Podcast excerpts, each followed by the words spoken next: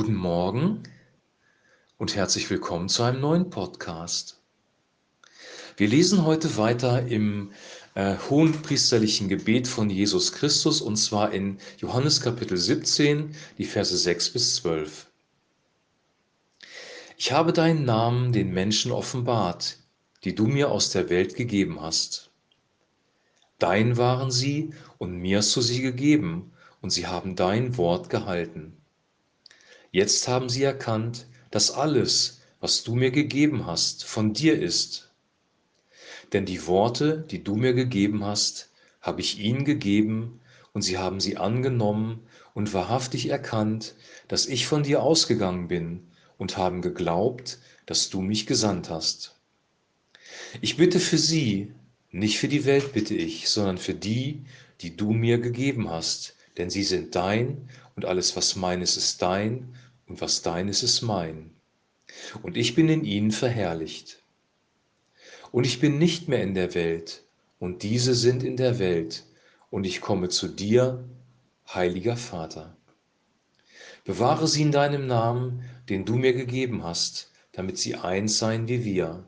Als ich bei ihnen war, bewahrte ich sie in deinem Namen, den du mir gegeben hast. Und ich habe sie behütet, und keiner von ihnen ist verloren gegangen, als nur der Sohn des Verderbens, damit die Schrift erfüllt würde. Soweit der heutige Text. Ich möchte nochmal wiederholen, was Jesus gestern gesagt hat, weil das in diesem Text wieder vorkommt. Es geht hier auch um das Thema Erwählung. Offensichtlich gibt es Menschen, die Gott erwählt hat und ähm, diese schenkt er praktisch Jesus. Wir waren ähm, Gottes und sind jetzt Jesu Christi. Gott hat diese Menschen Jesus übergeben oder gegeben. Das sagt auch der Text heute. Jetzt wird hier eine Ausnahme gemacht, nämlich Judas wird am Ende des Textes erwähnt, der Sohn des Verderbens. Und hier steht, damit die Schrift erfüllt würde, also das, was vorhergesagt ist, was prophezeit worden ist, ähm, ist auch eingetroffen. Und Gott wusste ganz genau schon vorher, bevor er im Alten Testament die Prophezeiung hat sprechen lassen, dass Judas diese Entscheidung trifft, Jesus ähm, zu verraten. Also Vorherbestimmung, Erwählung ist hier der eine, der eine Punkt, der hier genannt wird. Und der zweite Punkt ist, dass Jesus hier betont in dieser Stelle, dass er, dass wir im Namen Gottes sind oder dass er uns den Namen Gottes offenbart hat. Er halte sie in deinem Namen, also wir sollen im Namen Gottes sein. Und Jesus hat uns den Namen Gottes offenbart. Das hört sich für unsere westlichen Ohren sehr ungewöhnlich an. Wie kann man in einem Namen sein oder wie kann man einen Namen offenbart bekommen? Die Frage ist auch, was ist eigentlich der Name Gottes? Wenn wir ins Alte Testament zurückgreifen, dann hat Gott sich offenbart als ähm, Yahweh, beziehungsweise wir sprechen das Yahweh aus.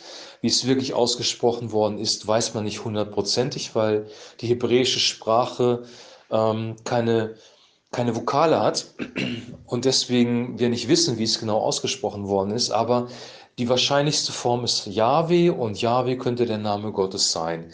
Aber Name bedeutet vom biblischen Verständnis her noch etwas anderes. Der Name beschreibt immer eine Person. Der Name Jesus bedeutet zum Beispiel der Herrs Rettung. Also in dem Namen ist immer eine Bedeutung drin. Das haben wir so ein bisschen verloren heute. Wir suchen uns den Namen nach dem Klang aus und vielleicht noch, wenn wir es besonders genau nehmen, gucken wir auf die Bedeutung. Aber in der Regel ist die Bedeutung ähm, heute für uns nicht mehr so relevant. Wir suchen den Namen nach dem Klang aus und wollen unserem Kind natürlich einen guten, wohlklingenden Namen geben. Also Namen vom biblischen Verständnis her bedeutet immer, dass man die Person auch darin erkennt, dass Wesenszüge, Charaktereigenschaften ähm, zu erkennen sind in der Person, dass Gedanken, Vorstellungen, Werte und ähm, moralische Vorstellungen zu erkennen sind, dass Anweisungen, so wie dieser wie diese Person tickt, wie diese Person gerne leben sehen würde, erkennbar sind. In dem Sinne hat Jesus den Namen Gottes offenbart. Er hat uns gezeigt, wie Gott wesensmäßig ist, nämlich ein guter, liebender Vater, aber auch ein gerechter Gott auf der anderen Seite. Jesus hat den Vater offenbart. Er sagt selber, wer, wer mich sieht, der sieht den Vater. Er hat uns gezeigt, wie Gott der Vater vom Wesen her ist. Er hat uns aber weitergehend darüber hinaus auch die Werte Gottes mitgegeben, in dem, was er gepredigt hat. Er hat Moralvorstellungen Gottes weitergegeben. Und deswegen ist das auch nicht für uns diskutierbar, was Jesus gesagt hat, sondern er gibt nicht seine eigene Meinung wieder, sondern er gibt die Moralvorstellungen, die ethischen Maßstäbe Gottes weiter. Es ist eine, eine göttliche Ethik, die wir im Neuen Testament in den Worten Jesu finden. Und er hat uns auch ganz klare Wege weitergegeben, in denen Gott wandelt. Er hat uns Wegweisung gegeben, wie wir leben sollen. Er hat uns gezeigt, wie Gott das Leben sieht. Und dieses alles bedeutet, den Namen des Vaters zu erkennen oder Gott zu erkennen und im Namen des Vaters zu sein.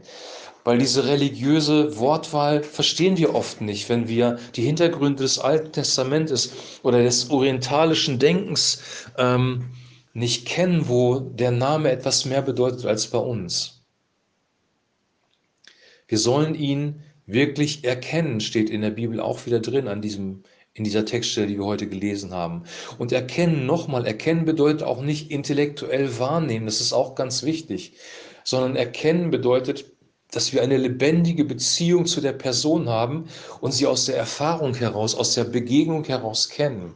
Wenn wir das jetzt alles zusammenfassen, dann bedeutet das Folgendes. Jesus hat uns gezeigt, wie Gott von seinem Herzen her ist. Er hat uns gezeigt, wie Gott über bestimmte Dinge denkt und was er von uns möchte. Er hat uns einen Weg offenbart, wie wir zu Gott eine lebendige Beziehung haben können, zum Vater eine lebendige Beziehung haben können. Alleine das Wort Vater drückt das schon aus, dass wir eine Beziehung zu Gott haben können. Er hat diese Beziehung vorgelebt. Er hat die Jünger gelehrt, wie wir, wie wir beten können. Die Jünger haben ihn gefragt, Herr, lehre uns beten, wie Johannes seine Jünger gelehrt hat. Und Jesus hat ihnen das sogenannte Vater unser übergeben. Und es fängt mit Vater an, weil es ein Beziehungsgebet ist und kein religiöses, formelles Gebet im Sinne einer Formel. Jesus hat uns in einer ganzheitlichen Art und Weise Gott offenbart. Gott als Person. Es geht nicht um eine kosmische Kraft, es geht nicht um ein kosmisches Prinzip, sondern es geht um eine reale Person. Der Schöpfer des Universums ist eine reale Person. Diese reale Person hat einen Namen und diese reale Person möchte eine Beziehung zu dir und zu mir. Das steckt in dem Begriff Namen drin. Das ist eine gewaltige Aussage.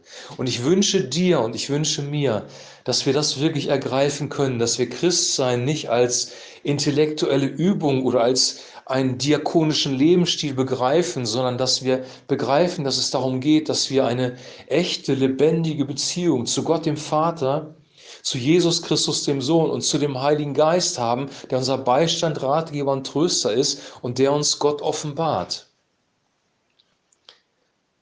Und dann werden wir anders mit ihm umgehen. Wir gehen anders mit einer Person um als mit einem kosmischen Prinzip. Wir leben anders mit einer Person als mit einer intellektuellen Wahrheit. Gott ist wirklich eine Person. Er hat Gefühle. Er ärgert sich. Er, Jesus hat über Jerusalem geweint. Er ist voller Freude. Er jauchzt. Er ruft den Kriegsschrei im Alten Testament. Er seine Stimme donnert Gott ist eine lebendige Person und diese lebendige Person möchte mit dir und möchte mit mir eine Beziehung haben. Wir müssen darüber nachdenken, wo wir stehen in dieser Beziehung. Wie viel von unserem Glauben intellektuell ist und wie viel Beziehung. Und da haben wir alle, mich eingeschlossen, einen großen Bedarf, etwas aufzuholen, was lebendige Beziehung angeht. Beziehung bedeutet, ich verbringe Zeit mit jemandem, ich lerne ihn kennen, ich lerne ihn wertschätzen, ich begegne ihm mit Respekt und Wertschätzung. Eine vertrauensvolle Beziehung entsteht und wir haben etwas geschenkt bekommen, das ein großes Vorrecht ist, nämlich dass wir eine Beziehung haben dürfen zu dem Gott, der das Universum geschaffen hat. Ich wünsche dir jetzt noch für heute einen super gesegneten Tag, einen guten Start ins Wochenende. Genieß deinen Kaffee und wir hören uns dann morgen wieder. Shalom.